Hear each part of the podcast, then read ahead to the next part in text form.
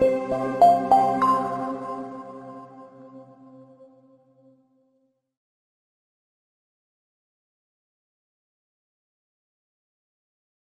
تجربه بسیار ارزشمندی بود که من مجبور شدم برم ساختار رو از base بررسی کنم. ولی خیلی مسائل و موضوعات متفاوتی تو کشور ما وجود داره که ما به اونها نپرداختیم. صنعت construction فقط ساختمون سازی نیستش. فقط عمران نیست. فقط engineering construction ها نیست. حتی پالایشگاه نفت و گاز. هر جایی که ما احداث داریم با این صنعت مواجه. کمیته های تشکیل شدن شورای سیاست گذاری تشکیل شد کمیته های آموزش تولید محتوا مشاوره. و ما سعی کردیم یه ساختاری به این سیستم بدیم. نتیجهش این شدش که ما اومدیم یه نقشه راه تدوین کردیم. این همه دوره های مختلفی که تو کشور ما داره تدوین میشه و برگزار میشه نتیجهش به کجا می‌رسه؟ نقشه راه جامعی رو از نقطه صفر تا نقطه صد برای بچه ها با الگو برداری و مطابقت سازی توی مؤسسه انجام بدیم ما اینها رو تدوین کردیم و امیدواریم که بتونیم گام های بلندی برداریم.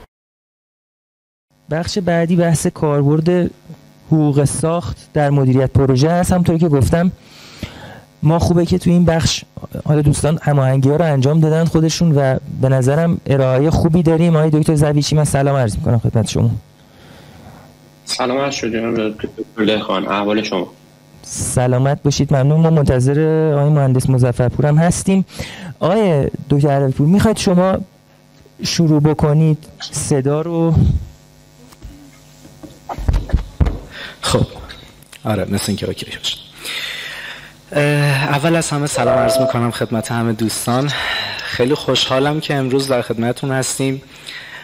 خیلی خوب شد که این کنفرانس هیبریدی شد. من اول اگرچه خیلی سابقه زیادی داریم که حالا بحث آنلاین رو ما برگزار می‌کنیم اما هیچی نمی‌تونه جای اون دیدن دوستان رو مخصوصا تو این محفل ها بگیره. من بیشتر از این پرحرفی نمی کنم من علوی پور هستم دکترای مدیریت ساخت از دانشگاه ایلینویس آمریکا و مدیر عامل مؤسسه ایسیمایی هستم. امروز هم در خدمت دو تا از دوستان عزیزم هستیم. دکتر زاویچی عزیز مهندس مظفرپور عزیز که حالا من خیلی وقت شاید موقع بحثمون به صورت با اسم کوچیک خطابشون بکنم. ولی امروز می‌خوایم یه حرفی از جنس متفاوتی بزنیم یکم. خیلی وقتا ما تو کشورمون به مدیریت پروژه یه نگاه یه کالا یه ابزار لوکس داریم. در واقعیت اینجوری نیست. مدیریت پروژه زیربنای اساسی تمام تصمیمات ما رو توی قراردادها تشکیل میده و قراردادها هم ارتباط تنگ و تنگی با هم دیگه دارن. یکی از ساده ترین موضوعاتش رو میشه تو بحث های تأخیرات دید که حالا من می‌خوام یه خورده این بحث رو کوتاه بکنم یه مقدمه بگم بعد وارد بحثمون بشیم چون سه تا حالت پنل مانند داریم که باید در موردش صحبت بکنیم و هر کدوم از عزیزان من دوستان عزیز قرار در مورد صحبت کنم و یه بحث interactive رو با هم دیگه داشته باشیم. این رو بگم که امروز می‌خوایم یه خورده نگاه متفاوتی داشته باشیم و ببینیم چقدر تصمیمات ما توی مدیریت پروژه که شاید توجه نکنیم چون صرفا شاید یه سری از دوستان ما حقوقدان باشن بدون توجه به بحث مدیریت پروژه یه سری از دوستان ما مدیریت پروژه‌ای باشن بدون توجه به بحث حقوق ساخت تصمیماتی بگیرم و این تصمیمات بعدا ما رو وارد چالش هایی می‌کنه که الان گریبان پروژه ما رو گرفته. من... آقای دکتر. آقای دکتر زویچی و آقای مهندس مظفرپور اگر میکروفونتون رو ببندید من ممنون میشم. من فقط این رو بگم که ما توی بحثی که الان هستیم مخصوصا تو قسمت پنلی که بحثای تامین مالی بود دکتر روانشادی هم اشاره کردن یکی از چالش ها و بحران های اصلی پروژه ما تأخیراته. که اتفاقا این تأخیرات پروژه که حالا به دلایل مختلف داره اتفاق میفته هزینه های تمام شده رو داره افزایش میده. و این هزینه های تمام شده خودش یکی از اصلی ترین دلایل برای کسری بودجه است. و این کسری بودجه هم که اتفاق میفته یه سایکل مخربی ایجاد می‌کنه همه ما رو دچار چالش می‌کنه. امروز می‌خوایم در مورد اینا اتفاقا صحبت بکنیم. بخش اول بحثمون در مورد روش های اجرای پروژه پروژه دلیوری سیستم ها هستش که زیربنای تمام تصمیمات ما رو تشکیل میده. روش اجرای پروژه که خیلی وقت ما فکر می‌کنیم EPC بهترین روشه. تر و ساخت تر ساخت. چه روشی بهترین روشه؟ که زیربنای اساسی همه چیز رو تشکیل میده. و بعدا باعث ادعاها و کلیم های خیلی زیادی همین انتخاب اشتباهی روش اجرا ممکن رقم بزنه. حالا ما دو تا نگاه داریم. یکی می‌خوایم نگاه خارج از کشور رو داشته باشیم در آمریکا. یه نگاه داخل ایران از لحاظ نظام فنی اجرایی کشور بهش بپردازیم. و به خاطر همین من فکر می‌کنم خیلی بحث امروز اون جذاب. امیدوارم حالا فرصت داشته باشیم یه خورده زمان کم شد. تا این بحث بتونه اتفاق بیفته. دوستان اگر آنلاین هم هستن صدای من رو میشنون اگر کامنتی پیامی دارن و سوالی دارن حتما بگن. دکتر دهخان عزیزم مطمئنا حتما حواسشون هست به کامنت ها. ما این بحث رو پیش ببریم تا ببینیم که یه نتیجه خیلی خوبی بگیریم آخرش و من مطمئنم که این اتفاق میفته من دیگه بیشتر از این پرحرفی نمی کنم دکتر زاویچی مهندس مظفرپور عزیز امیر محمد عزیز حالا من به اسم کوچیکم خطابشون می‌کنم. از شرکت کلارک پروژه پورتاف لس آنجلس آمریکا با ما هستن و من میسپرم بهشون یه سلام علیک داشته باشم. بعد ایشالله محمد عزیز با بحث پراجکت دلیوری سیستم و روش اجرای پروژه شروع بکنه که خیلی بحث مهمیه. ممنون رضا جان. منم سلام عرض می‌کنم به همه حضار. خیلی خوشحالم که اینجا هستم. ساعت حدودا 6 صبح هستش. اینجا من یه معرفی کوچیکی بکنم. من دکترای مدیریت ساختم و از دانشگاه فلوریدا گرفتم. در پورت بندر لس آنجلس مشغول به کار هستم به عنوان مدیر ساخت. نماینده کارفرما هستم. علاوه بر اون عضو نظام مهندسی ایالت کالیفرنیا هستم و مدرک تخصصی مدیریت ساخت و از انجمن مدیریت ساخت آمریکا دارم. خیلی خوشحالم که اینجا هستم. میسپارم به محمد که بتونیم این بحث رو ادامه بدیم. سلام به همه دوستان گل. اول از همه رضا و امیر عزیزم و همه حضار عزیز خوشحالم که اینجا هستم در خدمتون. خودم خیلی استفاده کردم از پنل قبلی در مورد agile contract و خیلی خوشحالم که اینجا هستم. یه معرفی کوتاه لیسانس عمران سازه مدیریت ساخت رو و فوق لیسانس تو مدیریت ساخت از آمریکا. توی ایران قبل از مهاجرت به آمریکا با یک شرکت پیمانکار به نام پرهون طرح و همینطور تابلیه کار می‌کردم. بعد که مهاجرت کردم بعد از در واقع گرفتن master وارد یک شرکت پیمانکار به نام Clark Construction شدم که یکی از top 10 contractor های آمریکا هستش. تخصصش توی بیشتر پروژه design-build و CM at Risk هستش و الان در واقع role ی که دارم یک senior pre-construction manager هستم. تخصصم پروژه design-build و CM at Risk مخصوصا پروژه بیمارستانی هستش توی جنوب کالیفرنیا.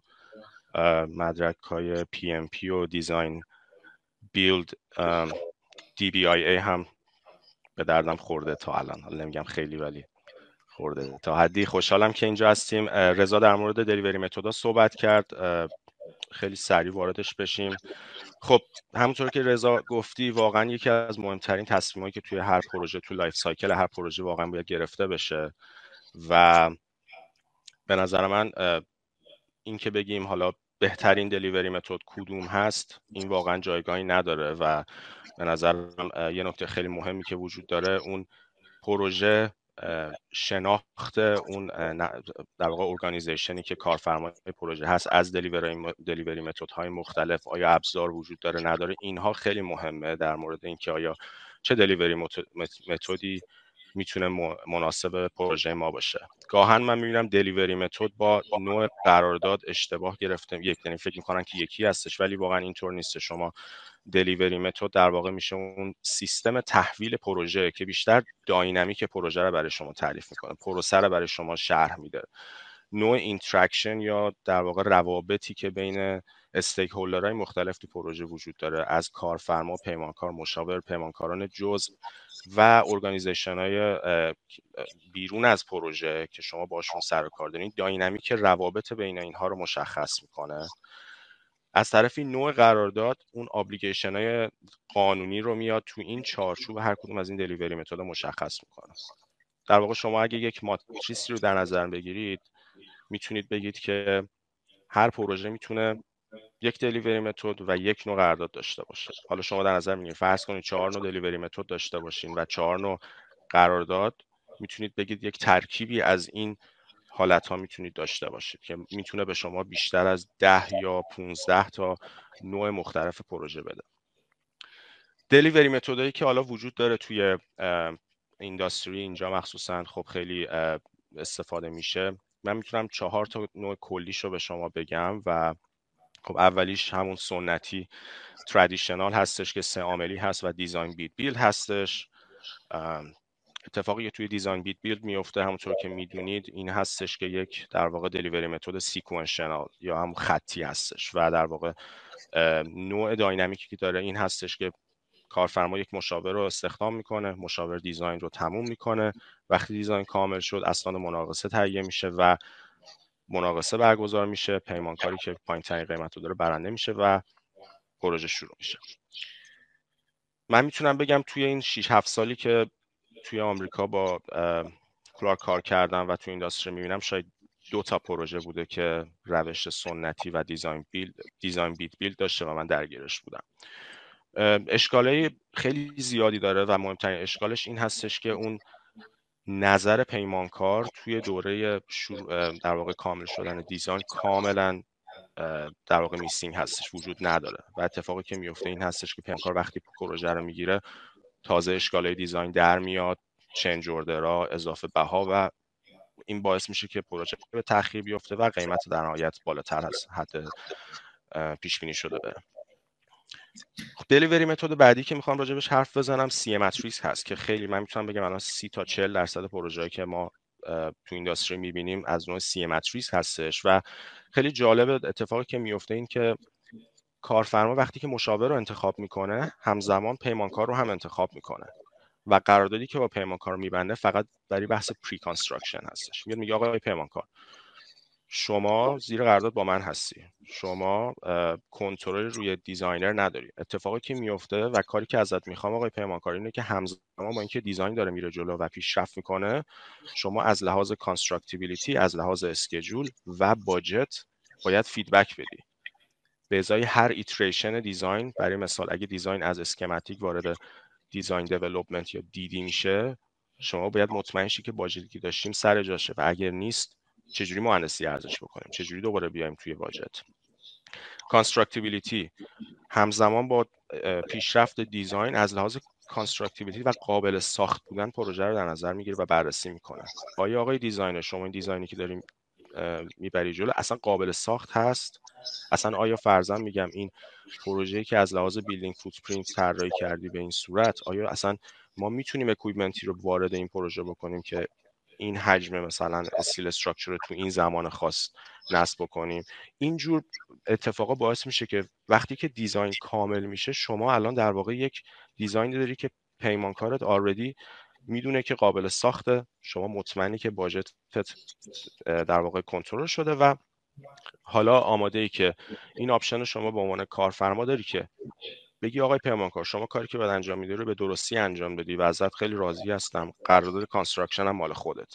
یا بگی نه من همچنان این حق رو برای خودم می‌بینم که پروژه رو به مناقصه بذارم. ولی اتفاقی که افتاده شما design ی داری الان که کاملا feedback گرفته از پیمانکار نوع delivery method دیگه که وجود design-build هستش که مورد علاقه خود من هستش و به نظر خود من خیلی جذابه و این هستش که خب پیما کارفرما میاد تو یک رقابت دیزاین بیلد معمولا با سه تا شرکت رو در واقع تعیین صلاحیت می‌کنه دعوتشون می‌کنه و میگه آقای کارفرما آقای پیمانکار شما برو خودت مشاوری که می‌خوای انتخاب کن شما و مشاورت یک تیم هستین. و بیا به من طرح تو بده طرحی بده که بر اساس program ی که می‌خوام باشه بر اساس budget ی که می‌خوام باشه و قشنگترین design sustainable ترین design و design ی بده که تو این budget باشه و انجامش بده هم design ش رو هم construction ش رو توی این schedule ی که داری نه یه دلار بهت بیشتر میدم نه یه دلار کمتر. اتفاقی که میفته حالا designer یا هم مشاور زیر مجموعه از پیمانکار هستش. و اینها یک تیم هستن با هم کار می‌کنن. design که داره میره جلو پیمانکار هم داره budget ش رو من manage می‌کنه schedule رو manage می‌کنه و اتفاقی که میفته از اون حالت خطی در میاد. دیگه اینجوری نیستش که design کامل بشه ساخت شروع بشه. design که داره کامل میشه از یه جایی به بعد construction هم داره شروع میشه. design خیلی incremental میره جلو ولی از یه جایی به بعد یه overlap ی بین design و construction وجود داره. و این باعث میشه که روش design-build در کل سریع ترین نوع delivery method ی باشه که تو industry وجود داره. یه نکته که وجود داره در واقع انتقال ریسک هستش. خب تو هر کدوم از اینها ریسک از یک organization به یک organization دیگه انتقال پیدا می‌کنه. برای مثال تو دیزاین بیل خب ریسک زیادی روی پیمانکار هستش. در صورتی که توی روش سه عاملی ریسک بیشتر روی کارفرما هستش. و روش delivery method آخر که حالا integrated project delivery method هستش که در واقع میاد maximize می‌کنه اون integration یا یک پارچه می‌کنه همکاری همه در واقع ارگان ها رو با هم. انگار همه توی تیم هستن تو سود و زیان با هم شریک هستن به یک میزان و efficiency رو maximize می‌کنه یه نکته ای رو فقط می‌خوام بگم قبل از اینکه وارد بحث بعدی بشیم اینکه این mindset خیلی مهمه توی انتخاب delivery method کارفرما من می‌بینم گاهی فکر می‌کنن که وارد دوست دارن وارد فرضا delivery method design-build بشن. سالها روش سنتی انجام بدن و حالا تصمیم می‌گیرن روش design-build انجام بدن. بدون اینکه برن یاد یاد بگیرن. و اون mindset و طرز فکر روش سنتی رو با خودشون می‌خوان بیارن تو delivery delivery method design-build این محکوم به شکست میشه. organization Design-Build Institution of America DBIA که سی سال پیش تقریبا به صورت حرفه‌ای اومد قانونگذاری پروژه design-build رو انجام داد و الان هم در واقع خیلی مطرح هستش. کلاس های آموزشی داره برای کارفرماهای مخصوصا دولتی که می‌خوان design-build رو در واقع وارد سیستمشون بکنن. هیچ کارفرمایی نباید بدون اینکه نفراتش آموزش دیده باشن برای این رو delivery method خاص انتخاب بکنین روش رو. و این mindset خیلی مهمه که شما بتونید روش سیستم تحویل پروژه مناسبی رو انتخاب بکنید. رضا امیر؟ خیلی ممنونم محمد جان. من خیلی point های زیادی یادداشت کردم. حالا می‌ذارم بحث رو بعد از امیر صحبت بکنم. دوستان الان امیر صحبت کنه کامنتش رو بگه حتما و بعد بتونیم یه جمع‌بندی کنیم که بریم سراغ پنل بعدی شدن جان در خدمت. آره دقیقا من فقط نکته که محمد از صحبتات می‌خواستم اضافه کنم این هستش که قرارداد همونطور که گفتی قراردادهای صاف یه متدی برای انتقال ریسک هستش. ریسک ریسک رو می‌تونه کارفرما به عهده بگیره پیمانکار به عهده بگیره پیمانکار جز به عهده بگیره و هر کسی که درگیر این قرارداد هستش که می‌تونه طراح هم باشه. این خیلی مهمه. و همینطور که دوباره من می‌خوام یک تأکیدی بکنم بدون داشتن اون فرهنگ لازم موو کردن از یه نوع قرارداد به قرارداد دیگه به احتمال زیاد با بسیاری از مشکلات برخورد می‌کنه کارفرما که اصلا هیچ راه حلی رو براش تعبیه نکرده. و این خیلی مهمه که اون فرهنگ ایجاد بشه قبل اینکه قرارداد رو ما عوض بکنیم. نوع دیدگاه کاملا باید متفاوت باشه. وگرنه فقط یه قرارداد متفاوت با همون آدم های قبلی همون ذهنیت قبلی همون شیوه درآمدزایی قبلی به احتمال زیاد محکوم به شکست همینطور که گفتی خواستم این دو تا نکته رو اضافه کنم. خیلی ممنونم. یه جمعبندی داشته باشیم. چند پوینت مطرح شد. تو سال اخیر چه اتفاقی افتاد تو کشور ما؟ قرارداد EPC مطرح شد. بدون اینکه هیچ تغییر خاصی تو پروژه اتفاق بیفته تاخیرات همون تاخیرات مشکلات همون مشکلات کما اینکه بیشتر هم شد. بچه ها یه نکته خیلی مهمی رو اشاره کردم. ماینست فرهنگ و آموزش. چقدر از ما روی این موضوع اصلا کار کردیم؟ بحث دی بی بی پروژه دی بی بی ما طرح مناقض ساخت ما هنوز مشکلات بنیادی داره. قرارداداری که نگاه می‌کنی حتی یه فرایند notice داخلش وجود نداره. notice هایی که حالا پیمانکار باید بده کارفرما باید بدن به هم دیگه. و بنیان قراردادی که نگاه می‌کنی می‌بینی خب از اون سالها تا الان تغییرات اتفاق نیفتاده. بچه در مورد DB صحبت کردن. Construction Management Association of America انجمن مدیریت ساخت آمریکا. سال 1983 تأسیس شده. بعد از اون مؤسسه CII مثلا تأسیس شد 1984 اینا رو چی کار کردن؟ project delivery system هایی که داریم در مورد صحبت می‌کنیم روش های اجرا و تحویل پروژه بنیان اصلی پروژه ها و البته قرارداد.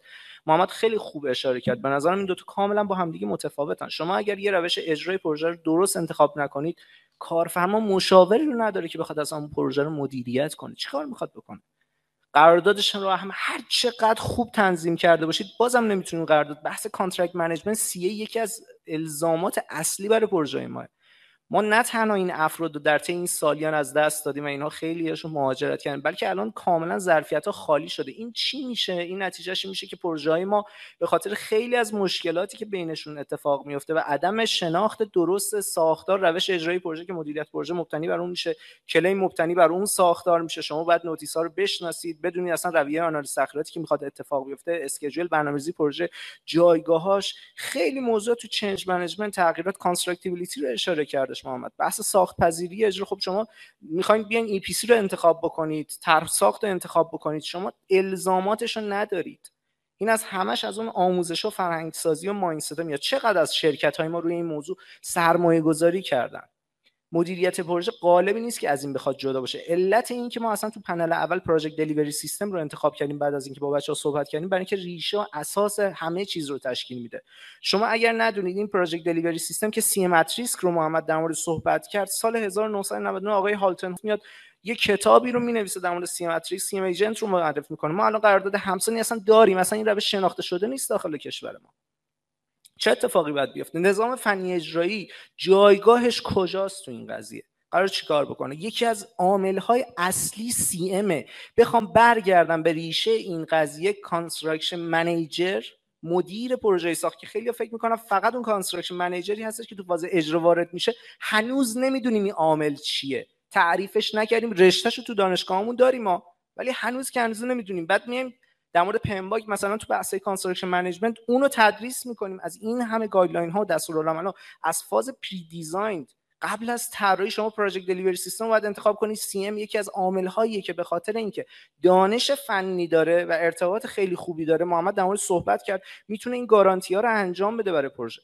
همچین چیزهایی در پروژه ما وجود نداره و اصلا همچین شناختی وجود نداره.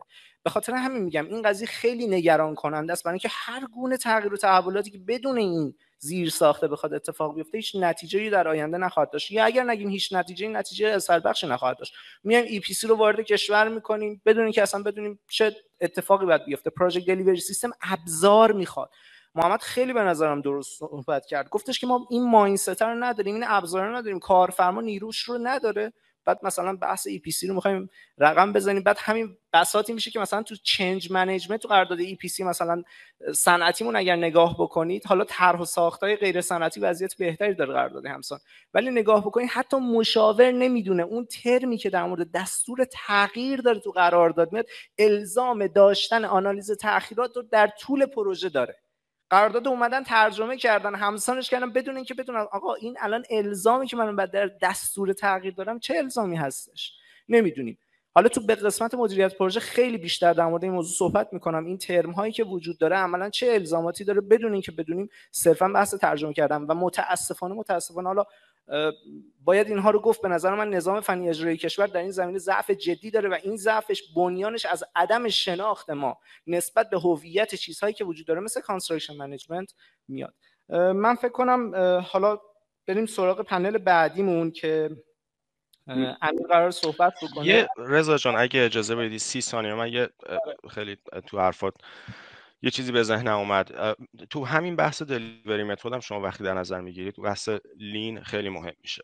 همون بحث continuous improvement که در واقع امروزه شاید اگه این چهار تا delivery method کلی وجود داشته باشه ولی ممکنه 6 سال بعد 10 سال بعد مشتقایی از این delivery method بیاد بیرون که بشه بهترش کرد. با یک delivery method system جدیدی که هنوز نمی‌دونیم چیه. مثال براتون بزنم. design build که یک روش دو عاملی هستش یک ورییشنی ازش وجود داره به نام progressive design build که اومده یه مشکل کوچیکی از دیزاین بیلد رو باز حل کرده. فرزن دیزاین بیلد خیلی وقتا بهش ایراد می‌گرفتن که آقا پیمانکار از همون اول مشاورش رو انتخاب کرده پیمانکار جزءش رو انتخاب کرده. این کارفرما یه نظری نتونسته بده که آقا فرضاً میگم این پیمانکار جز دست دو مکانیکال یا تاسیساتی که آوردی من اصلا راضی فکر نمی کنم بتونه موفق باشه. من حداقل نظر منو بخوا progressive design build میاد این رو هم حل می‌کنه و یه خورده اینو segmental ش می‌کنه. حالا detail ش رو نمی‌خوایم وارد شیم ولی می‌خواستم این نکته رو بگم که واقعا این continuous improvement هی بهتر و بهتر کردنش خیلی مهمه که اون نظام فنی اجرایی که میگی هم در واقع تو این قضیه خیلی نقش مهمی خواهد داشت. من خیلی نکته مهمی رو گفتی. حالا بعد دست امیر باشه کلا دیگه شروع کنه همین قسمت رو تکمیل کنه همون قسمت رو بگو. آره اتفاقا می‌خوام خیلی نکات جالبی پیش اومد. می‌خوام یه کمی چی کنیم؟ حالا ایرادی نداره اگه صحبت من کوتاهتر شد. طوری نیستش. محمد خیلی نکته جالبی رو پیش آورد. این قراردادهایی که راجع به صحبت می‌کنیم خیلی پیچیدهش نکنیم. کلا قرارداد قرار بود انتقال ریسک انجام بده. چه جوری همه قسمت اسکوپ های پروژه باید انتقال داده باشه و یه نفری مسئول انجامش باشه. و دو اینکه هیچ قسمت از پروژه scope پروژه هم پوشانی نداشته باشه. شما این دو تا نکته کلیدی رو اگه رعایت کنید همینطور که محمد گفت می‌تونید قراردادهای بسیاری داشته باشین که بر اساس شرایطی که داریم باش کار می‌کنید بتونید به وجود بیارید. یه نکته دیگه هم بود constructability review اینو واسه دانشجوها میگم که یه مقدار ظریف هستش و محمد هم اینو اشاره کرد. پنل قبلم راجع به agile بودش. constructability review جوری که ما تازه دوست کار خوبیه که انجام میدیم. جوری که انجامش میدیم اینه که طراحی انجام میشه. بعد یه پیمانکار یا یه مدیر ساخت. نقشه ها رو review می‌کنه و میگه constructability review انجام دادم و یه مقدار از ایرادات رو می‌گیره. همچنان این نگاه یه نگاه سنتیه. یعنی شما به جای اینکه افورت و تلاش اون طراح و از روز اول در جهت درستی پیش ببرید اجازه می‌دید طراح کارشو هر چند اشتباه انجام بده بعدا یه نفر دیگه اینو تصحیح می‌کنه. این همچنان یه نگاه رو به عقبه. باید فکر کنیم چجوری می‌تونیم از روز اول طراحی درستی انجام بدیم. این یه مرحله فراتر از constructability review هستش. خواستم این نکته هم اضافه کنم. رضا back to you اگه چیزی هست اضافه کن من در مورد این continuous improvement که در مورد صحبت کردیم ما واقعا همچین چیزی اصلا داخل کشورمون متاسفانه نداریم. تو بحث قراردادی که اصلا این فاجعه است. برگردیم به 40 چه سالی تدوین شد و برگردیم به 50 90 بخشنامه 50 90 سال 66 برمیگرده به اون قسمت. بعد از اون رویه آنالیز تخریبات مطرح شد در دنیا. خیلی هم توسعه پیدا کرد. ما چیکار کردیم داخل ایران؟ این بخش هویت اصلیش دست کیه؟ خب نظام فنی اجرایی کشور اگه قرار متولی این امر باشه باید بهش توجه کنه دیگه. شما یه بخشنامه ای رو گذاشتی که اتفاقا حالا قبلا با بچه‌ام صحبت کردیم حالا به پنل مدیریت پروژه می‌رسیم می‌خوام اونجا در مورد صحبت کنیم.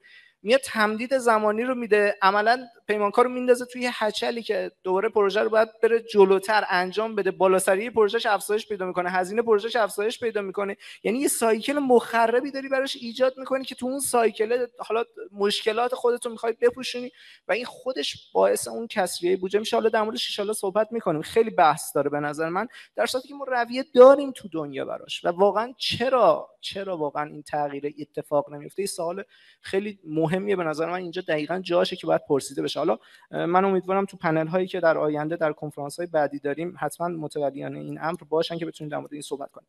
امیر جان می‌خوام در مورد بحث small business ها business های کوچیک بحث پیمانکاران جز قراردادهای مشاور اینها می‌خوایم تو قسمت دوم صحبت بکنیم. چیزی که ما در داخل کشور قراردادهای همسانه پیمانکار جز یا دست دوم یا حالا فرعی هر چی که اسمش رو می‌ذاریم به این شکل نداریم. اما در آمریکا کاملا موضوع متفاوته و اینکه اصلا اهمیت دادن به اینا کجاست و جایگاهش کجاست من دوست دارم که توی بخش دوم در مورد صحبت بکنیم که بحثو میسپارم به امیر که در مورد صحبت بکنیم آره ممنون رضا. من کلا این قسمت از پنل رو خیلی دوست دارم صحبتم رو به نظام فنی اجرایی کشور باشه و سیستم حقوقی کشور مخصوصا کارفرماهای دولتی و چجوری می‌تونیم با یه تغییرات کوچیک توی قانون کار بتونیم این تصیح رو انجام بدیم؟ و چیزایی که میگم طبیعتا با دیده هام تو کار کردن تو پروژه های مختلف. من جوری که می‌بینم حالا درکم از سیستم ایران این هستش که پروژه ها معمولا پروژه های دولتی توسط راند های دولتی انجام میشه شرکت هایی که بسیار بزرگ هستن و می‌تونن این کارهای بزرگ رو انجام بدن. خب این از یه طرف خب طبیعی, طبیعی به نظر می‌رسه میک سنس می‌کنه که پروژه های بزرگ پیچیده است و اینو باید پیمانکارهای خیلی قدر انجام بدن. دیدی که اینجا نسبت به کارفرما داریم کارفرما یه حقوقی داره. حقوق انجام کار داره و کارفرما چون دولتی هستش یکی دیگه از وظایفی که داره اینه که نه تنها کار رو انجام بده بلکه کار رو جوری انجام بده که ثروت افسوده توی کشور ایجاد بشه. بنابراین نحوه پرداخت ها و خرج کردن اون پولی که کارفرما اختصاص داده به پروژه خیلی مهم میشه. و حالا با یه نکات کوچیکی که من خیلی مختصر راجبش صحبت می‌کنم می‌خوام این بحث رو باز کنم. یه نکته جالبی یه آمار جالبی که بهش برخوردم و براتون بگم. ما توی خدمات مهندسی توی آمریکا این آمار مربوط به آمریکاست. کل خدمات مهندسی آمریکا 90 درصد این خدمات توسط مهندسایی انجام میشه توسط شرکت های مهندسی انجام میشه که از ده نفر به کمتر نیروی کار دارن. در واقع شرکت های کوچیک. حالا این چجوری اتفاق افتاده؟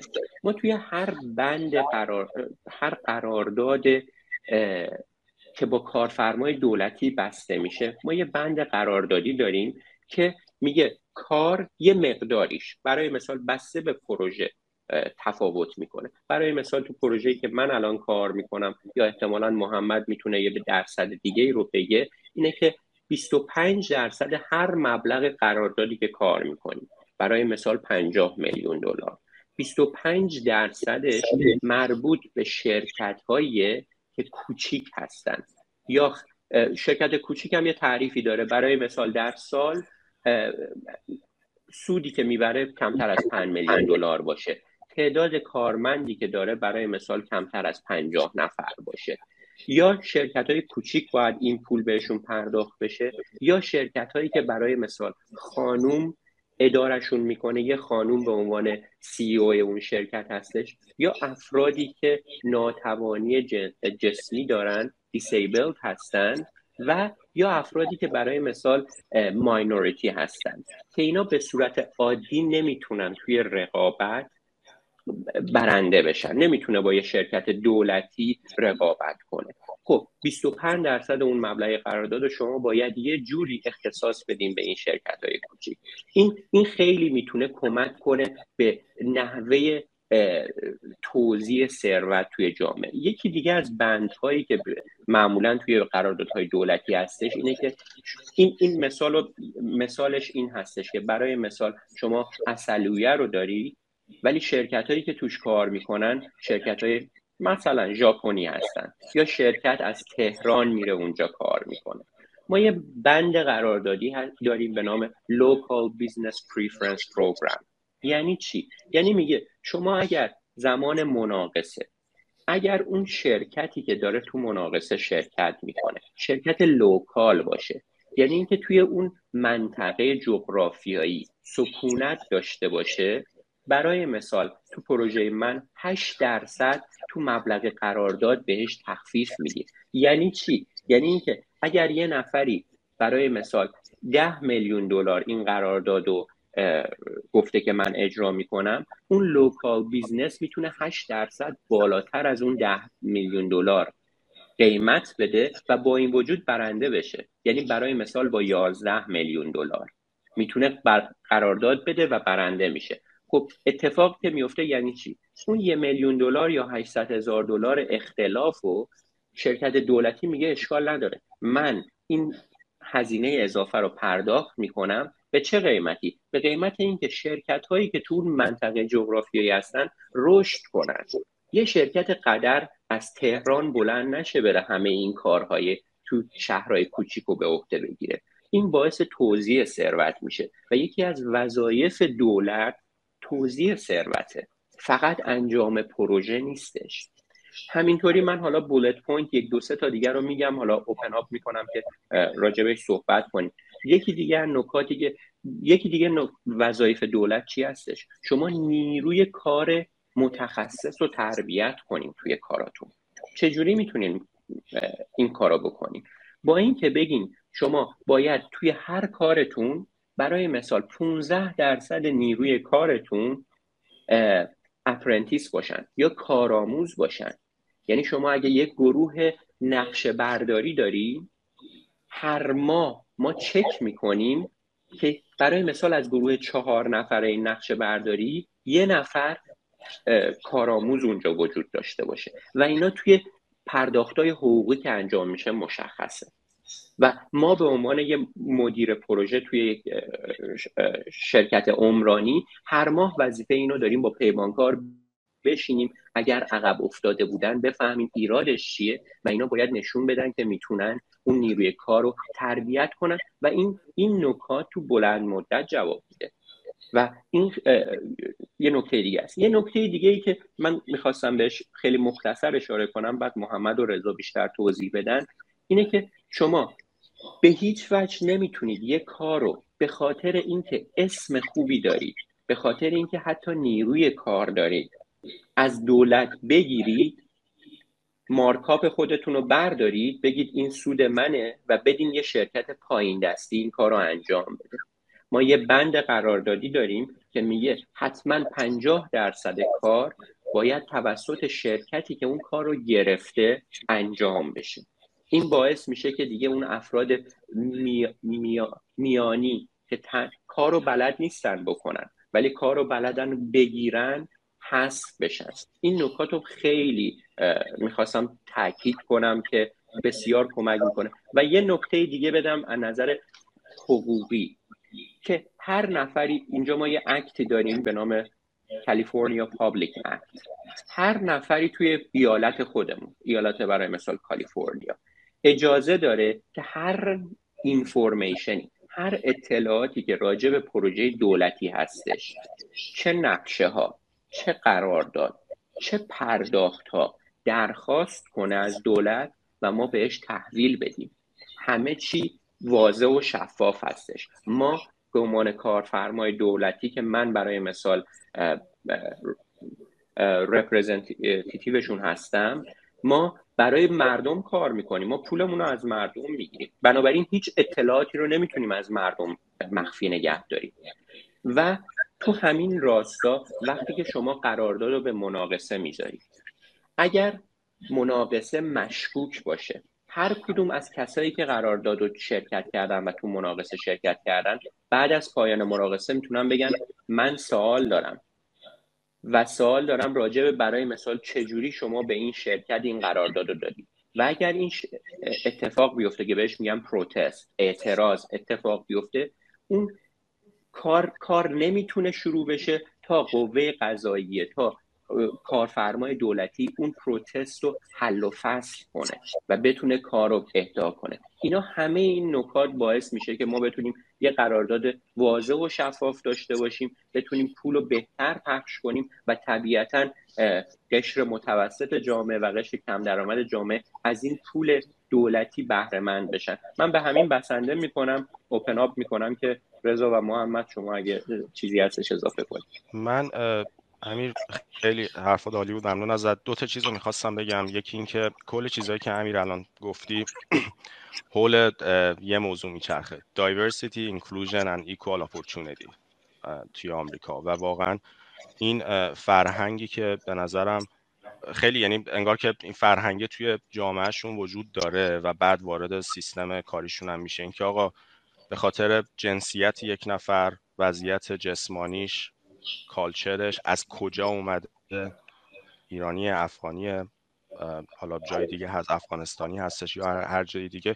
آیا اینها یعنی این موضوع است که باعث میشه که این دایورسیتی اینکلوژن چه توی کار به صورت قانونی یک چیز خیلی سفت و سخت باشه و همینطور توی توضیح ثروت که امیر تو بهش گفتی؟ اینکه من الان می‌بینم توی پروژه حتی خصوصی حتی تو پروژه خصوصی وقتی ما تو دیزاین بیلد می‌خوایم وارد رقابت design build بشیم خب آخرش برنده based قیمت که انتخاب نمیشه. میان میگن آقا شما قیمت پروژه که مشخصه بهترین design قشنگترین زیباترین design به من بده. میان technical point میدن یه هیئتی هستن میان پروپوزال رو بررسی می‌کنن امتیاز میدن.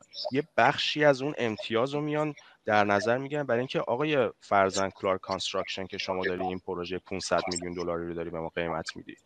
بیا به من بگو روشت و راهت و برنامه‌ای که ریختی که small business ها رو بیشتر درگیر کنی چیه؟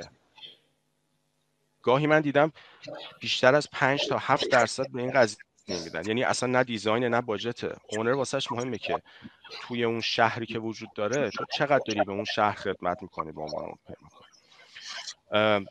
حتی خود الان شرکت و پیمانکارای بزرگو که من می‌بینم یه trend ی که الان وجود داره هر کدومشون اومدن گفتن آقا اصلا من کاری ندارم. الزام قانونی وجود داشته باشه برای این پروژه دولتی باشه یا نباشه. من بدون استثنا حداقل 15 درصد نیروی کاری که از پیمانکارای جزء تو پروژه هم دارم و اختصاص میدم به small business ها woman-owned business ها veteran business ها نمی‌دونم disabled-owned business ها که اینا رو من maximize بکنم. خواستم اینو بهت بگم که فقط تو بحث حتی دولتی هم نیستش تو خصوصی هم می‌بینی که این اتفاق داره میفته و خوبه که ما به این فکر کنیم آیا واقعا اون فرهنگ فرصت یکسان برای همه مردم جامعه رو داریم؟ آیا تبعیض قائل میشیم یا نمیشیم و اگه میشیم چیکار می‌تونیم بکنیمش بهتر باشه؟ بچه دستتون درد نکنه. من فقط یه نکته کوچیک رو بگم بریم سراغ پنل سوممون. موضوعی که وجود داره بحث دایورسیتی یا اون گوناگونی یا تنوعی که میگه بحث توانمندسازی بخش های مختلف جامعه است. الان کشور دچار یه بحرانیه و من اسمش گذاشتم فروپاشی اکوسیستم کسب و کار در ایران. من فکر می‌کنم با این وضعیتی که داریم پیش میریم و حالا مهاجرت نیروهای متخصص ظرفیت کشور تو بخش مختلف داره به شدت افول می‌کنه و این خیلی خطرناکه. شما می‌بینید مثلا کارفرما دوست داره فقط با یه پیمانکار کار کنه. خب چرا این اتفاق داره میافته؟ چرا ما تو توانمندسازی اسمال بیزینس ها طوری کار نکردیم که اگر ما این جامعه که داریم در مورد صحبت می‌کنیم اینقدر ظرفیت داره به دیگران هم فرصت بدیم؟ دقیقا بحثی که بچه‌ها مطرح کردن این 15 درصد 25 درصد به خاطر اینه که دولت می‌دونه اگر این توانمندسازی در بخش های زیر ساختی اتفاق نیفته خالی میشه از بدن نیروهای متخصص. و این خیلی خطرناکه و در سالهای آتی می‌تونه پروژه ها رو دچار بحران بیشتری بکنه. و ما تو بخش های مختلف کارفرما پیمانکاری داریم اینو می‌بینیم. این خودش باعث میشه که شکست پروژه و ورشکستگی شرکت ها بسیار اتفاق بیفته و میشه گفت یکی از عامل های اصلی که میشه ازش جلوگیری کرد بحث آموزشه. یعنی اگر این آموزش از الان نخواد رخ بده مخصوصا توی نیروهای جوانتری که حالا این بحث ناامیدی درونشون خیلی داره موج می‌زنه ولی ظرفیت بسیار زیادی درونشون وجود داره به نظر من در سالهای آتی نمی‌تونیم کشور رو از این حالت خارج کنیم و مشکلات زیادی ایجاد می‌کنه. ممنونم ازتون. دست شما در نکنه. خیلی به نظرم اصلا نیازی نیست من واقعا دخالت کنم. دکتر عباسیان دفعه بعد منو با آقای دکتر علوی پوری توی پنل نذاشون ایشون خودش انقدر خوب مدیریت می‌کنه ما فقط وایستریم داریم نگاه کنیم من واقعا دخالت نمی‌کنم. فقط آقای دکتر یه فرصتی هم آخر سر برای به اصطلاح پرسش و پاسخ بذارید. دوستانم اگر سوالی دارن لطفا سریعتر ارسال بکنن که ما اینا رو جنبندی بکنیم و بپرسیم. یه پنل مدیریت پروژه هم بریم که به نظرم مهمترین پنلمون الان دیگه می‌تونه باشه. بچه ها حتما باید مشارکت کنن چون خیلی موضوع مهمیه. من می‌خوام یه خورده نگاه ها رو عوض کنم. اینجا خیلی فرصت خوبیه که اون حرفایی که من همیشه دنبالش هستم داخل کشور بزنیم اینجا بزنیم. مدیریت پروژه چیه؟ خیلی وقت نگاه می‌کنیم میگیم یه کالای لوکس. برنامه زمان بندی خب اصلا نباشه چی میشه؟ پیمانکار میگه میرم تو اجرا کارم انجام میدم. ولم کنید. بذارید برم تو اجرا پروژه رو انجام بدم تمومش کنم. بره غافل از اینکه اگه اون برنامه زمانبندی نباشه و خیلی وقتا هم میایم به ریسک و اینها وصلش می‌کنیم میگیم آقا این اصلا نمی‌تونه اجرا پذیر باشه. چه بحرانی ایجاد می‌کنه؟ تاخیرات پروژه رو مگه می‌تونیم تحلیل بکنیم؟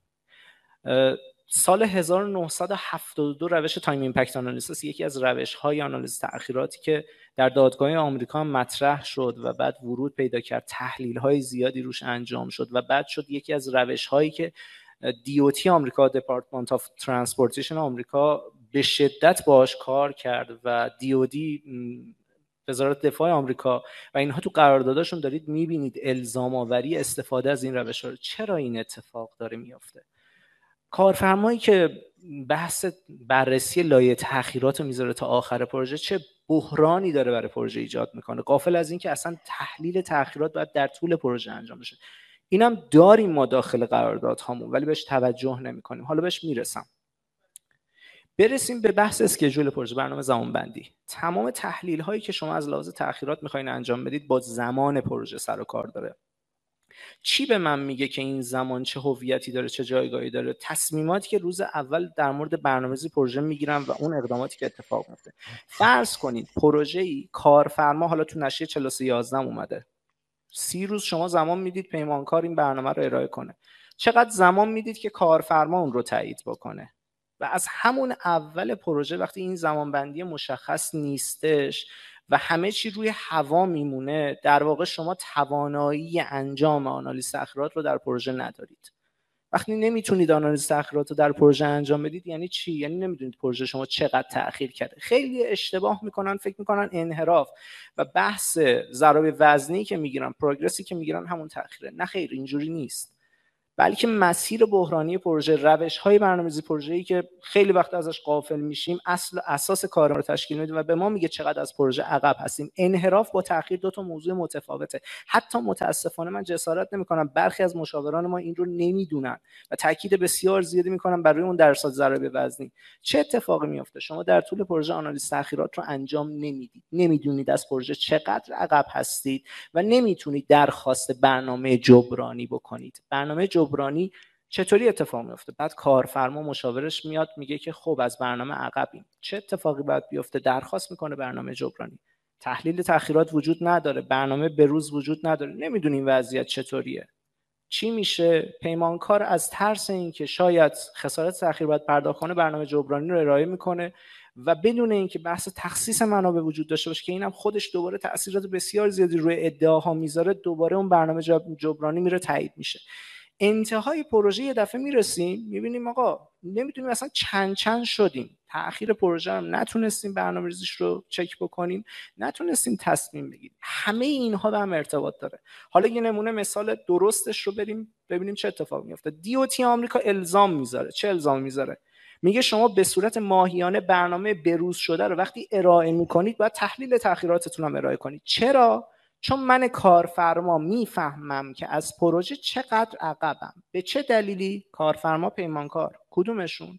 می‌تونم تصمیم بگیرم که الان برنامه رو جبران کنم یا اینکه تصمیم بگیرم که پیمانکار رو مجبور کنم برنامه رو جبران بکنه یا بخشی از اسکوپم رو حذف بکنم. تصمیم می‌گیره در مورد این زمینه. زمان رو کنترلش می‌کنه. اگر این اتفاق نیفته چی میشه؟ تاخیر در انتهای پروژه دو طرف بحث کلیم هاشون رو بذاریم کنار خسارت های تاخیر مطرح میشه. من اگر زودتر در طول پروژه میفهمیدم چه اتفاقی داره میفته می‌تونستم از این جلوگیری بکنم. این باعث میشه روش های آنالیز تاخیرات به صورت آینده نگر و گذشته نگر تقسیم میشن و اثراتش کاملا در پروژه الزام آوره. ما بدون اینکه اینها رو بدونیم برنامه زمانبندی رو جدی نمی‌گیریم. تمام تصمیماتی که شما روز اول می‌گیرید روی برنامه زمانبندی وقتی فعالیتی وقفه دیده میشه تعریف فعالیت رو دارید عوض می‌کنید. وقتی تعریف فعالیت به صورت یک وقفه دیده میشه دیگه شناسایی نمیشه به صورت یک فعالیت. آنالیز تاخیرات روی فعالیت سوار میشه. تازه اونجا به بحران و به بس می‌رسید که الان این فعالیت باید دیده می‌شد یا وقفه آیا براش تاخیر ببینم یا نه. تعریف اینها با هم فرق می‌کنه. شما به وقفه نمی‌تونید منابع بدید به lag نمی‌تونید منابع بدید و بحث آنالیز خسارت های مالیش هم نمی‌تونه موضوعیت پیدا بکنه. آقای پیمانکار روز اول این برنامه برای شما هویت اصلی رو داره که اگر بهش توجه نکنید بعدا شما رو دچار های بسیار زیادی می‌کنه. ما کنار اینها بسیاری مباحث دیگه داریم. بحث narrative schedule رو داریم. مواردی که شناخته شده است ولی هیچ کدوم اینا شاید داخل کشور شناخته نشده باشه.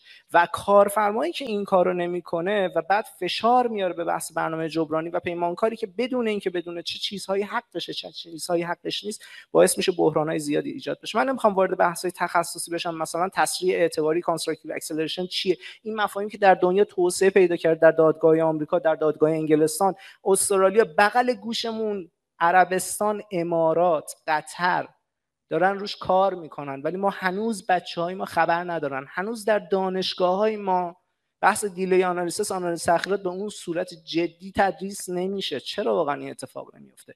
اهمیت اینا کجاست؟ حقوق ساخت مگه غیر از اینه که بخواد مدیریت پروژه رو گره بزنه به بحث حقوقی؟ اگر این دیده نشه من تمام تصمیماتی که دارم روز اول می‌گیرم همش بی اساس میشه. 43 11 دچار بحرانه و مشکل داره تو این زمینه.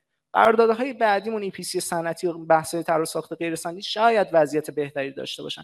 برمیگردم یه نکته بگم بحثمو تموم بکنم. بحث change order بحث دستور تغییر. ما تو هم EPC صنعتی هم طرح و ساخت غیر صنعتی یه ترمی رو داریم که زمانی که درخواست تغییر صادر میشه باید میزان تمدید زمانیش مشخص بشه و بحثای هزینهش اتفاقی که میفته مگه میشه بدون آنالیز تاخیرات این کارو کرد؟ من بدون اینکه اون چنج اوردر رو بذارم روی برنامه زمانبندی و پیش بینی کنم چون هنوز که کاری انجام نشده درخواست تغییره. من برنامه بروز ندارم. چجوری می‌خوام این کار بکنم؟ برنامه بروز ندارم. این رو هم حتی بذارم رو برنامه تاثیرش رو حدودی ببینم. آیا می‌تونم اثرش رو روی مسیر بحرانی و زمان نهایی پروژه ببینم چرا این ترم در قرارداد بین المللی اومده و ما اینو وارد کردیم همین رو ترجمه کردیم؟ دلیلش برای کنترل زمانه. برای اینکه خسارت اون موضوع به پروژه و کارفرما چندین برابره. فرض کنید تصمیم می‌گیرم من کارفرما یه چنجی یه تغییر رو وارد برنامه زمان بندی بکنم. خب این اتفاق افتاد.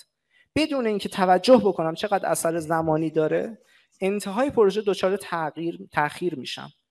الان هم باید هزینه چنج رو بدم هم هزینه خسارت تاخیر رو به پیمانکار پرداخت بکنم هم هزینه های دیسراپشن و کاهش های بهرهوری که به وجود میاد بعد پرداخت بکنم بهش. خب چرا مشاوری که دانا هست و باهوش است در طول پروژه نمیاد این فرایند برنامه بروز شده رو بذاره رو برنامه و ببینه که چقدر اثر داره؟ یا ممکنه چنجش رو کنسل کنه یا اسکوپش رو تغییر بده یا درخواست کنه باشه این تغییر می‌خواد وجود داشته باشه درخواست برنامه جبرانی می‌کنم. این خیلی هزینهش برای کارفرما در طول پروژه کمتر از اینه که هزینه بده به پیمانکارش. ادعاها هم کمتر میشه دعوا هم کمتر میشه زمان کنترل میشه. تا اینکه اینا رو بذارم انتهای پروژه تازه بخوام بهش رسیدگی کنم که کار دیگه از کار گذشته. اینا براش راهکار وجود داره. نظام فنی اجرایی کشور اینا کاملا با الزامات نظام فنی اجرایی کشور هم قابل تطبیق سازی. هیچ مانعی براش وجود نداره. ولی اصلی ترین چالش این عدم دانش عدم آگاهی و عدم شرایط فرهنگسازی که باید وجود داشته باشه و وجود نداشته. نشریه پن... بخشنامه 50 90 یک بخشنامه ای که از نظر من واقعا بخشنامه منسوخی شما نمونه مشابهش رو هیچ جا در دنیا پیدا نمی کنید من می‌خوام این بخش رو بچه ها بعدش وارد بخش این بشن که بخشی بخشنامه 50 90 رو داریم. حالا قبلا هم در مورد صحبت کردیم. بحث تمدید زمانی رو می‌دید به پیمانکار. در صورتی که شما در قراردادهای بین المللی بحثی رو که دارید اگر پرداخت نکنید صورت وضعیت پیمانکار رو تا یک برهه زمانی اولا که باید خسارت اون موضوع بدید یه اینترست شارژی داره که باید اون خسارت رو پرداخت کنید. دوما پیمانکار قابلیت تعلیق رو داره. حالا تو بحث EPC طرح ساخت غیر صنعتیمون این هم دیده شده و از طرف دیگه حتی اگر تعلیق کرد می‌تونه خاتمه پیمان بده تمام خسارت ها رو می‌تونه ازتون بگیره. شرایط ریسک پروژه است. بچه این که میگن آقا ریسک رو شما کاملا دارید گردن اجرا کننده اون طرف میندازید بدون اینکه بهش هیچ چیزی بدید. از اون کیفیت پروژهتون هزاران بار کاهش پیدا می‌کنه. این وضعیت اسفباری که برای پروژه اتفاق میفته یه بخشش کاملا در داخل پروژه می‌تونه توسط پیمانکار و مشاور مدیریت بشه و اگر این دانش وجود داشته باشه خیلی قشنگتر میشه حلش کرد. من می‌خوام بچه‌ها این رو در مورد صحبت بکنم. فکر می‌کنم 5 دقیقه آره، زمان ما بیشتر از 5 مباحثی که دوستان سوال کردن یا مطرح کردن و خلاصه بگم اگر کامنت داشتید بدید فقط در حد 3 4 دقیقه. بحث این دوستان توی سوال هستش که بحث انتخاب به اصطلاح پیمانکارا و روش مدیریت پروژه اساسا توی حالا کشور نوشتن بر اساس هزینه هست. به اصطلاح حالا بعضی از قرارداد از لیست evaluated cost و اینهاست. خیلی وقتا ما دیدیم که توی خارج از کشور اگر اصلا اساسا قرارداد بر این اساس باشه خیلی از پیمانکار شرکت نمی‌کنن. یه موضوع دیگری که مطرح کردن توی بحث بحث minority و inclusion و اینها بود که این بحث مهمیه. دوباره توی این کامنت ها بحث آموزش و نبود آموزش رو تو بدنه مطرح کردن که خیلی مطلب مهمیه. و حالا یه سری از دوستانم لینک ها خواستم برای دسترسی به انواع نوع قراردادات که فکر می‌کنم آقای مهندس مظفرپور راجع بهش اشاره کردن. اگر راجع به هر کدوم از این مواردی که ما جنبندی کردیم در حد سی ثانیه بیشتر اگر بشه فکر می‌کنم ما وقت از دست میدیم. صحبت بفرمایید. من ممنون من فکر کنم بچه ها صحبت بکنم امیر و محمد من به قدر کفایت صحبت کردم بهتر باشه. بچه ها در مورد این جمعنی که شما کردین جمعنی خیلی خوبی بود. نظر خاصی ندارم که بخوام تو سی ثانیه بگم. مرسی. دکتر زویچی بله آره همونطور که گفتین بحث آموزش خب واقعا از آموزش شروع میشه و آموزش اگر شما رئیس که نه هد اون مجموعه بتونه آموزش ببینه مطمئنا از بالا به پایین آموزش رو جریان میده. تو خیلی از کارا مثل لین اجایل یا همه این روش های جدیدی که ما باش برمیخوریم بحث آموزش از بالا به پایین جریان داره. شما باید رئیس اون شرکت رئیس اون مجموعه قانع شده باشه تا بتونه این این تفا...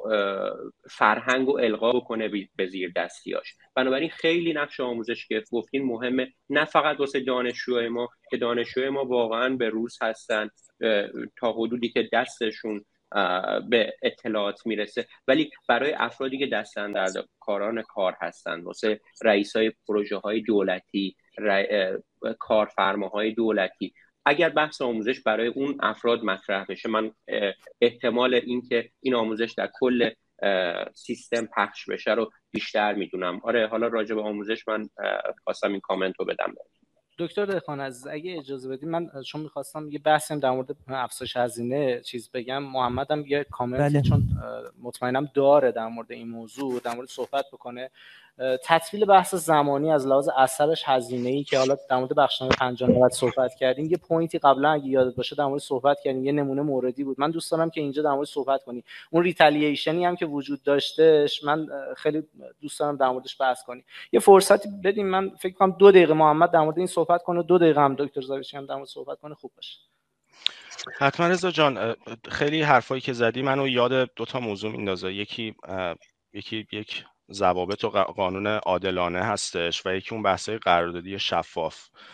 شما اگه از قبل توی قراردادتون دقیقا بدونید که به ازای هر روز تأخیری که برای تأخیری که باعثش در واقع کارفرمای شما بوده انقدر خسارت به پیمانکار بیاد پرداخت بشه. و از اون طرف اون بحثای liquidated damages که میگه که اگه پیمانکار تأخیر ایجاد بکنه به ازای هر روز چقدر باید خسارت بده به کارفرما اینا مشخص باشه از قبل.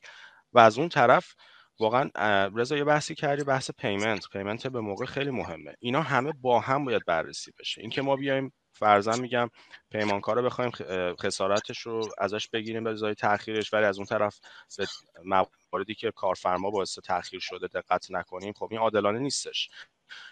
یه مثالش هم می‌خوام ربطش بدم به همین بحث قانونی که من گفتم که چقدر مهمه که یه قانون عادلانه ای تو بستر جامعه وجود داشته باشه و تو اینداستری. یک پروژه‌ای بود که ما برای شهرداری میامی در واقع کانونشن سنر بود که خیلی پروژه بزرگی هم انجام شد و کارفرما تو بازهای مختلف تاخیر بیشتر از سی روز داشت به در پرداخت در واقع صورت وضعیت ها به پیمانکار و از طرفی تاخیراتی و چنجوردرهایی بودش که بررسی نکرد تو زمان مناسب و در آخر میخواستش که همه تاخیرات رو بندازه به گردن پیمانکار. اتفاقی که افتاد پیمانکار شهرداری رو سو کرد و قانون اومد و اون چون پروژه fund ش یه بخشیش مال state بود یه بخشیش از فدرال قانون اومد اون این شهرداری رو در واقع مقصر شناخت. شهرداری تمام خسارت پیمانکار رو که داد این بحث retaliation میاد. شما وقتی که این اتفاق میفته شهرداری می‌تونه بگه آقا اصلا من دیگه به این پیمانکار کار نمیدم. پدر ما رو در برد. ولی اتفاق افتاد دوباره 35 روز 40 روز بعدش یه مناقصه دیگه بود که باز هم همون پیمانکار برنده شد. و باز هم پروژه رو از همون شهرداری گرفت و با همون تیم شروع کرد کار کردن. یعنی اینا همش یک پازلیه که کنار هم بیاد دیده بشه و نمیشه فقط یکی شدید یکیشو ندید. منم خیلی جالب بود. منم یه نکته اضافه بکنم. این نکته ای که فیر باشه عادلانه باشه تو تمام تو اون بنیه قراردادها باید وجود داشته باشه. هر جایی خواستید یک جمله بنویسید به این فکر کنید که آیا برای دو طرف عادلانه هست یا نیست. شما این نباید تمام این ریسکا رو به گردن یه نفری بندازین. حالا برای مثال میگم شما اگر تأخیری داشته باشه پیمانکار خب شما لیکویدد دمیجز دارید حتی اون مبلغی که می‌ذارید باید عادلانه باشه. باید وابسته باشه به یه حساب و کتابی که در واقع شما سود از دست رفتتونه. نمی‌تونید یه مبلغ بالا بذارید و پیمانکار رو مجبور کنید که اون پول رو بر شما پرداخت کنه. حتی اگر تو قراردادتون نوشته شده باشه. قرارداد بر اساس عدالت interpret میشه تفسیر میشه. من به همین بسنده می‌کنم. ممنون. آقای دکتر علوی پور آقای دکتر زویچی های مهندس مظفرپور. خیلی ممنون. آقای دکتر عباسیان من شوخی کردم. ممنون که منو گذاشتی تو این پنل. چون من خیلی مطلب حقیقتا یاد گرفتم. دوستانم feedback های خیلی خوبی دادن. راجع مطالبی که اینجا مطرح شد خیلی خیلی متشکر باز هم ما فکر می‌کنم که برای همچی پنل هایی وقت کم آوردیم و امیدوارم که برای کنفرانس های دورهای بعد یه مقدار این مباحث رو بتونیم بیشتر باز بکنیم مباحث حقوقیش رو بیشتر بهش بپردازیم. من از همه دوستان یه بار دیگه تشکر می‌کنم. از ارائه کنندگان محترم. چی؟ بگید خارج نشن؟ باشن. آره امیر و محمد باشن. الان یه بحث مثل که داریم که یه حالا تقدیر تشکری هست یا هر چیزی؟ دکتر دهخان من خوشحال شدم از آشناییتون. دکتر عباسیان صداتون رو شنیدم خوشحال شدم. متشکرم. ممنونم از این پنل. هم که خیلی خوشحال شدم بسیار ممنونم. از این پنل زحمتی که دکتر علوی پور عزیز کشیدن هماهنگی که ایجاد شد با دکتر زویچی و مهندس مزفرپور حقیقتا خیلی استفاده کردیم. ما بچه های کادر اس این پنل رو گذاشتیم پنل آمریکایی. هم دکتر دهقانی فارغ التحصیل آمریکا هستن هم دکتر علوی پور و دو تا مهمان عزیزم که از آمریکا داشتیم.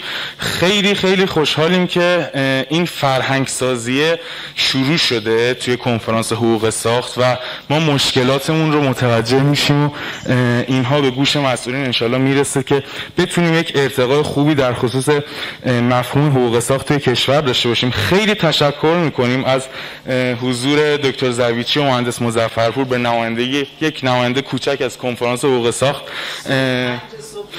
توی زمان خیلی بدی ما مزاحمشون شدیم و لازم دونستم که حتما این تشکر رو ازشون داشته باشیم. بیشتر از این وقت عزیزان رو نمی‌گیرم. اینجا بله بله. دکتر عباسیان هم می‌خواستن یه صحبتی داشته باشه آفتابم تو کالیفرنیا دیگه طلوع کرد خواهش می‌کنم. خیلی ممنون از شما. خب من سلام عرض می‌کنم. ما تقدیر تشکرها رو گذاشته بودیم برای فردا. ولی چون فکر می‌کنم فردا هم دوباره امیر و محمد جان باید چهار صبح از خواب بیدارشون کنیم الان من واقعا می‌خوام تشکر ویژه داشته باشم. از هر دو عزیز روز کاری وسط هفته به ما لطف کردن و اومدن اطلاعات ما رو بردن بالا. امیر عزیز که من هر موقع مزاحمش میشم با سه صدر آغوش باز ما رو پذیراست. گل سرسبد این داستانم که دکتر علوی پور عزیزه که همیشه به ما لطف داشته. بچه خیلی ممنونم خیلی تشکر می‌کنم و سپاسگزاری می‌کنم از بابت وقتی که گذاشتین. می‌دونم که امروز سختتون میشه صبح زود از خواب بیدار شدین ولی متشکرم. ممنونم. یه تشریف دوستان رو بود خیلی لطف کردید خیلی ممنون. از زحماتتون و ممنون که زحمت کشیدین و این پنل رو گذاشتین و ما در خدمتتون بودیم. بسیار خوشحال شدیم در تماس هستیم. ممنون شما. مرسی مرسی. ممنون ازت من خدمت وزار عزیز اگر امکانش داشته باشه فقط یک رو یه استراحت کوچکی داشته باشیم که ما به پنل های بعدیمونم برسیم. یه ذره ما از زمان بندی با توجه به تمام نکاتی که دکتر علوی پور گفت ما عقب هستیم دکتر جان. دیلی و تأخیرات داریم عذرخواهی می‌کنم. اگر میشه یک رو بیشتر استراحت نباشه و بعد ما سریعا خدمت دوستان باشیم. بله 18 و 35 دقیقه. ممنونم از همین